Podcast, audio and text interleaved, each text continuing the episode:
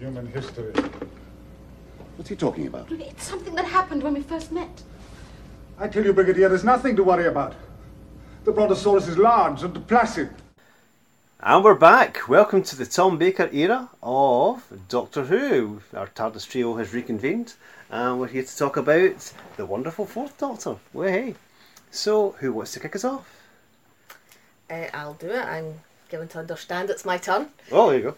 Um, for my Tom Baker story, I've chosen Terror of the Zygons, Way. which introduced a villain that to me was hugely iconic, even though they didn't return again until pretty recently in yeah, New Who. just a couple of years ago. uh-huh. Yeah. Um, so you know, for, for for a long time, this was the only story about the Zygon. But I think they they definitely merited a return. Um, they're Yes. Creepy and gross. I don't fancy wearing the outfit. Yeah. Must be said. They kind of look like really big, horrible skin disease. Yeah. Yeah. Reptilian kind of. Yeah. Squid like. Yep. It was that whole organic technology and rather than Yeah, you know Rather than, you know, buttons and, and, Yeah. and buttons circuitry. Circuitry. That's what I Yes. was looking for. Yep. Yep. I I had a skin problem at one time, and I felt very much like a Zygon. Uh, I, really did. Without the shape changing abilities. Without the shape changing abilities, which would have come in really handy. Indeed. Um, So this is Tom Baker as the Doctor, along with his companions Sarah Jane and Harry, Yay. running about in a completely authentic uh, Scotland that you know would be instantly recognisable to any of our listeners, I'm sure. um, but the great thing about that is that it gives rise to one of the brilliant lines in the modern series of Doctor Who, mm-hmm. when Sarah Jane and Rose are one-upping each other Yes. on all the monsters they've met, all the things they've uh-huh. seen and done.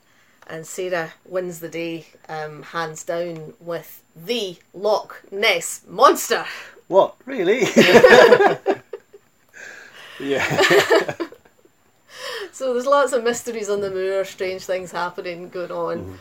Uh, but underneath it all, the Zygons are behind everything, and they can they can take over people's shapes. They they kind of kidnap people and use their don't know what you would call it. Use their Use their body imprint. yeah. Yeah. Uh, so you get you get the leads in places getting to be act oddly and mysteriously, but no one really notice anything is amiss. uh, You have Tom Baker turning up with his uh, tartan bonnet on. yep, Yep. Yes, you've got the Brigadier in a kilt. yep. Uh, Well- and I am Lethbridge Stewart. You say- I'll, I'll, I'll, I'll absolutely allow that. I'm here for that all day. Yeah, that's that's great fun. No, it's a it's it's a good story. It's a chance to see some interesting character dynamics. It's a really creepy villain. yeah, Um, as I say, one that I think should have come back much sooner. Very dodgy special effects towards the end. Oh though. gosh, Yeah. yes, like uh, oh yes. But you completely yes. forgive it because it's just so charming and enjoyable and fun. So much fun, yeah. Yeah. Super ropey effects, but I, I'd rather have this sort of storytelling than CGI monster gets bigger every week Yeah. type storytelling. nah. The clip of the Loch Ness monster in the Thames is kind of like one they used to show in all these clip shows as to how terrible, spe- you know, Yeah. Doctor Who used to be or special effects used to be. And but to be honest, at that stage of the story, you forgive it. And- And bearing in mind, in those days, It's half, really bad. half the people were watching half the people were watching it in black and white tellies, and their tellies were tiny as well. Aye. Yeah. It's not like everyone is watching everything in massive full screen HD like we are now. Um, The interesting thing is that the special effect for the, the Skarasen in the Thames wasn't quite as convincing because they did such a good job with the Zygon spaceship in the quarry. yes, Because that was a brilliant special effect. yeah, absolutely. Uh-huh. So they seem to have spent more money on that instead of the actual monster in the Thames. Mhm. I think that's maybe where the disparity look, kind of jars people a bit. Yes. I've just remembered something I meant to say during the Pertwee one. Sorry, folks. Uh, remember, you said the invasion was for uh, Troughton. It was your favourite story. Yes. And I said we'll come back to that story later on. Just talking about the Skarasen reminded me. Yeah. Episode one of Invasion of the Dinosaurs was just called Invasion. Oh. Uh, the the uh, Pertwee story, Invasion of the Dinosaurs. Episode one was just called Invasion. I didn't know. so you didn't actually see who was invading, what was invading. Uh, it was a big mystery. So Oh, yes, sorry, a bit. we, we travelled in time back to Pertwee there. so, but we I, had the I TARDIS wonder how many people saw that and said, "Have we not had that one already?" Well, there's a story in which uh, that turned up at a car boot sale or something like that, uh, and people thought it was actually Troughton's The Invasion episode one, which is a missing episode. Big And then when they got it, it was like, It's, oh. it's Pertwee. It's not in a not in disparaging Pertwee on uh, way there. Just you know, it's like it's was just it not. you? The scene around it? Oh, it's perfect. Yeah. This this is not the film we're looking for. Uh, yeah, sorry, totally derailed that tangent. But yes, I love Terror of the Zygons. It's a great story. It's so much fun. Very, very iconic. Uh, Neil, speak of iconic, Neil, what do you have Yes. from this amazing era? I have the iconic Victorian Gothic horror that is the Pyramids of Mars. Yay! which in fact are a lot of people's all-time favourite Mhm. Doctor Who episodes. Um, again, it's a very early Doctor Who memory for me hmm with the, the early 90s repeats from BBC Two. Um, it's also a very early VHS release for the BBC. That's right, and it was the day, it edited was- into one long movie. Yep, then. it was a big long one, Yeah. along with Revenge of the Cybermen. Yes, that was the first one. Yep. Interestingly enough, it was directed by Paddy Russell, Oh, okay. who went on to do many great things. hmm Um, the main villain is a siren called Sutekh, which is all connected with Egyptian mythology and pyramids and things like that, hence the title. hmm Played wonderfully by Gabriel Woolf, Yes. who, although it's just his voice, commands the story whenever. He speaks over it. it's brilliant. Uh, Kneel before Sutekh. and of course, it's uh, in the classic Hinchcliffe era of Tom Yes. Baker as well. Uh-huh. A lot of Yeah. gothic horror in there. Yeah. Yeah. Uh, the the pipe organ music hmm to, to summon the space time portal. Yes. That's brilliant. The the zombie like Marcus Scarman. Oh, Uh, getting Michael sh- Sheards. Yeah, Michael Sheard Michael as well. Sheard's in it, yes. Yeah, yeah. He's oh his his story's tragic. Yeah. Yeah. That whole bit where Marcus Scarman gets shot in the back and, Mhm. and just reverses and walks up to the Yeah. window and nightmare stuff. You got that, some. the iconic uh, robots that are all done up in the bandages, so they look like mummies, but they still look kind of not like mummies because they've got they're bigger and they've got this strange chest, uh, pointy outy Mhm. bit. It's just they still look kind of alien, but still look like mummies. It's very bizarre, uh, Mhm. but a fantastic design, absolutely fantastic design. Mm. And again, it's a big run around chase the end, and Sarah Jane's amazing in it Yeah, as well. yeah.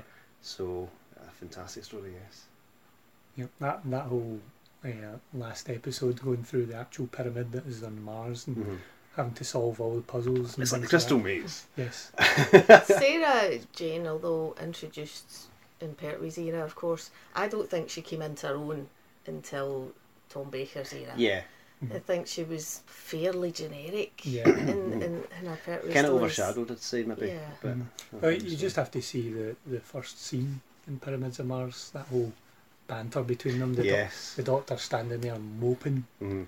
about how he's, he's middle aged and he, he walks in eternity and It's just Sa- going. Oh, just you you walk wait. Sarah, Sarah Jane just takes an, the complete ribbon of out.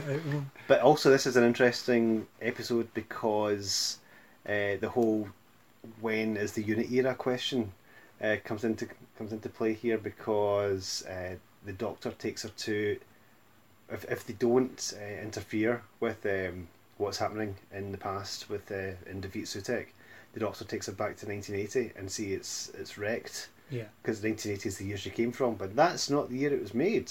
Nope. Nope. So that brings into the whole question: when was the unit unit era set? Oh, yeah. Mhm. Because that's one where they actually see a definite date, which will contradict with something that I'm going to talk about in the next podcast. uh, so, yes, that's one of the things, one of the you know the markers that people refer to uh, when they have a look back at this story as well, and how it affects you know the, the bigger picture of who continuity or contiguity. I've just made up a word there. I probably Yeah. haven't. Someone I'm sure has said that. Uh, so then there's so so many of Tom Baker era that I could have spoken about. Uh, Tom Baker had 41 stories altogether, and that's 172 individual episodes. So there's tons he could have talked about. Basically, his entire first season is what we'd refer to as a stoter. Um, He definitely hit the ground running from from his actual first scene with Harry Sullivan. Mhm. He, he basically was the Doctor as, Yeah. soon, as soon as he woke up from regeneration. I always felt his doctor was kind of an amalgam of the first three, because you kind of had the grumpiness of, of Hartnell, you had the impishness of Troughton, and you had kind of like the action hero authoritative authoritativeness of Pertwee, all kind of merged into one. Uh, so I always thought that was a really interesting, you know, character. Um, but the one I'm going to talk about is from much later on in his run, and that is City of Death. Which I think, controversially, I'm going to say it, folks, I'm going to say it, I think is the best Doctor Who story of all time. There you go, played that card, thank you. I, and good night. No. uh, so, yes, City of Death. You can't not love it. Yes, written by David Agnew, who, by the way, doesn't exist. David What? Agnew is a pen name. It's basically a pseudonym that was used uh, by the BBC for things that uh, they couldn't put people's names on. So it was actually written by David Fisher with Douglas Adams, the incredible Douglas Adams, who was script editor as well, uh, and producer Graham Williams. And they basically belted out the script very quickly for this one. It was quite a, a rushed rewrite slash fill in, uh, and I can't believe they managed to do such an excellent job. You have the incredible uh, Lalla Ward as Romana in this, and I always thought the Doctor and Romana pairing was fantastic because they are equals, and Uh, one of the best ever companions. Absolutely, yeah, without a doubt. And also, behind the scenes, this is where they were kind of falling in love. Uh, Tom and Lalla were falling in love at the time, and they ended up getting married. There you go. Not for long, but you know, for a bit. Uh, so yes, you can see it's a lot of this is uh, set in Paris. There's a lot of outside outdoor footage uh, filmed in Paris, and there's really iconic scenes of them running about the streets in Paris. Just having a um, laugh. Yeah, I mean they are. there is a lot of just like, downtime fun at the beginning of this, until it all becomes incredibly serious when they bring in the outstanding Julian Glover Oh, Julian Glover. as Count Scarlioni or Scaroth of the Jagaroth, as you find out. It's got one of the best end of episode reveals, which I saw as a little boy, and it freaked me the hell out. Where Julian Glover takes his face off, and you see the face of Scaroth, who's got one big giant eye, and his face is basically kind of green spaghetti. Uh, it's hideous, and it looks quite silly now, but it's phenomenal. It's- Pokemon fans, it looks a bit like Tangela. there you go. Yes, so it does. Imagine a green Tangela. Maybe that's what the With shiny is like with one eye. Mhm. Uh, also, you have an amazing character uh, in Duggan, who's this kind of private eye character who basically is a thick muscle character, for lack of for lack of a better expression. Uh, yeah, he's fantastic in it. There is nothing about this that I don't love. It's it's a t- story all about time travel and playing with time travel and how time travel works because Scaroth himself is splintered throughout time. Um, basically, he's trying to get get himself back together so he can go back to his people and win this war. Uh, but basically, it turns out that his spaceship exploding in the past is what kind of caused life on Earth in the first place. So you can't really stop that without you know destroying all life on Earth. Um, and it's amazing. Every every single line in this is delightful. It's absolutely delightful.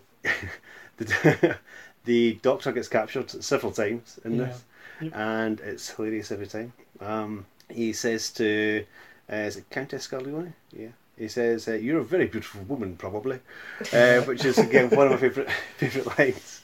Uh, but every single line in this is an absolute delight. Um, One one of my favourite scenes is when he's uh, back in time with uh, Captain Tancredi. Captain Tancredi. Yes. uh, at the time of the Borgias, Mhm. And you have a brilliant cameo uh, with uh, Peter Halliday again. hmm Ah, there's another theme. uh, uh, fetching the thumb screws and he sucks Mhm. his thumbs and things like that. Brilliant. And uh, oh yeah, writing this is a fake on the back. Oh the- yeah, Oh, there's- yes. There's um, duplicate Mona Lisas that uh, they've got Leonardo da Vinci to knock up. Uh, so, and the Oh, doctor leaves a no, note no. saying, "Just paint over a good fellow, thanks."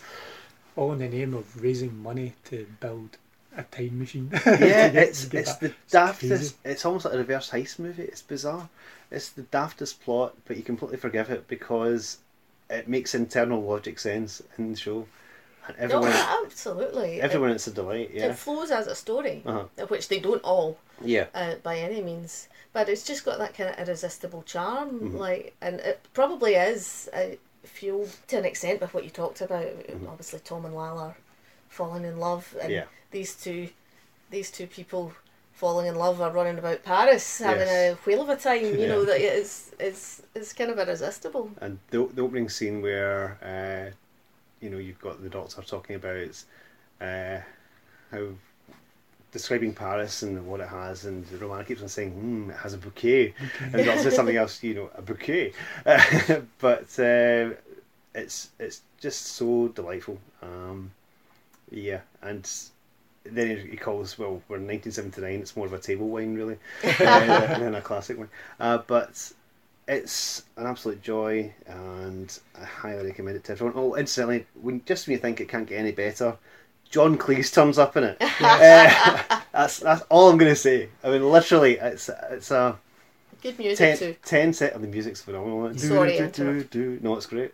It's literally ten seconds. I think Yeah. that John Cleese is in it, but he's got a killer line. Uh, Eleanor Bron's in it as well. No yeah. Um, but yeah, they turn up in the scene, and it's just like, what? What? What just happened? Uh, but it works perfectly. It's genuinely hilarious, but not in a not in a silly way. It's really clever, genuinely hilarious. It's a detective story as well. It really is. It's working out from the clues what the problem is and what, what the plan is. It's a heist movie in reverse. It's it's so much. It's phenomenal. And- These days, again, you'd probably know about the John Cleese cameo like Oh, yeah, months in that'd be- advance, so Yeah. you There'd wouldn't be have the interviews in the Radio surprise. it wouldn't- Times, it'd be an SFX, it'd be Sure, everywhere. it Doctor Who magazine would have covered it like 20 times, but, you know. You wouldn't have that what Yeah. moment. Oh, it's fantastic. Also, an interesting fact about this is at the time this was broadcast, as I said, there only were three channels at the time. But I think there was an ITV strike or something happened. I Yeah, can't remember. strike, yeah. yeah. It was the seventies. Yeah. uh, so I think episode I can't remember what episode it was. I think it's episode three of this is the most watched or the most viewed, had the most viewers. Sorry, episode of Doctor Who of all time. It's like Classic era. yeah, Yeah. not even even now. Yeah, it was, I think it's about twenty million or something. Oof. It was something huge. It was ridiculously high. Um, but they'd no other choice, you know. That was it. and yeah, it's it's amazing. I, I honestly cannot high, uh, recommend this highly enough. It's such an adventure. It's a bit like the Mind Robber sense of being one that you can just stick on again and Yeah, again and just absolutely, yeah. enjoy it for what Uh-huh. it is. Yeah. Uh-huh. Without a shadow of a doubt, it's it's my favourite. I'll be Yeah. honest. There you go. I, I quite like the line from Tom Baker when he, he they're trying to cross uh, the streets in Paris and he can't get across the road because it's so busy. And he's like, "Isn't anybody interested in history?" And when uh, Count Scarlioni gets his uh, butler to, to catch him, what a wonderful butler! He's so violent. Uh, there's just every line in it is just uh, outstanding. It can be taken so many different ways. Uh, everyone delivers their lines Yeah. amazingly. Um, Julian Glover plays it so straight. Um, Yep. I don't think he's as stupid as he looks. My dear, nobody could be as stupid as he looks. Uh, everything in it is amazing. see, see, between us, we probably know all the lines. Oh, you can really hear the Douglas Adams in it. Yeah, you? without a Um, doubt. I mean, if, if we had the time, we would, we would do a commentary track for it, and you could just listen to that instead. But that's just silly. You, listener, you've got better things to do with your time. Let's wind up this episode. Okay, and we will join you uh, next time for Peter Davison. So, see you then. Bye. Doctor. Doctor. Doctor. It's the end. But the moment has been prepared for.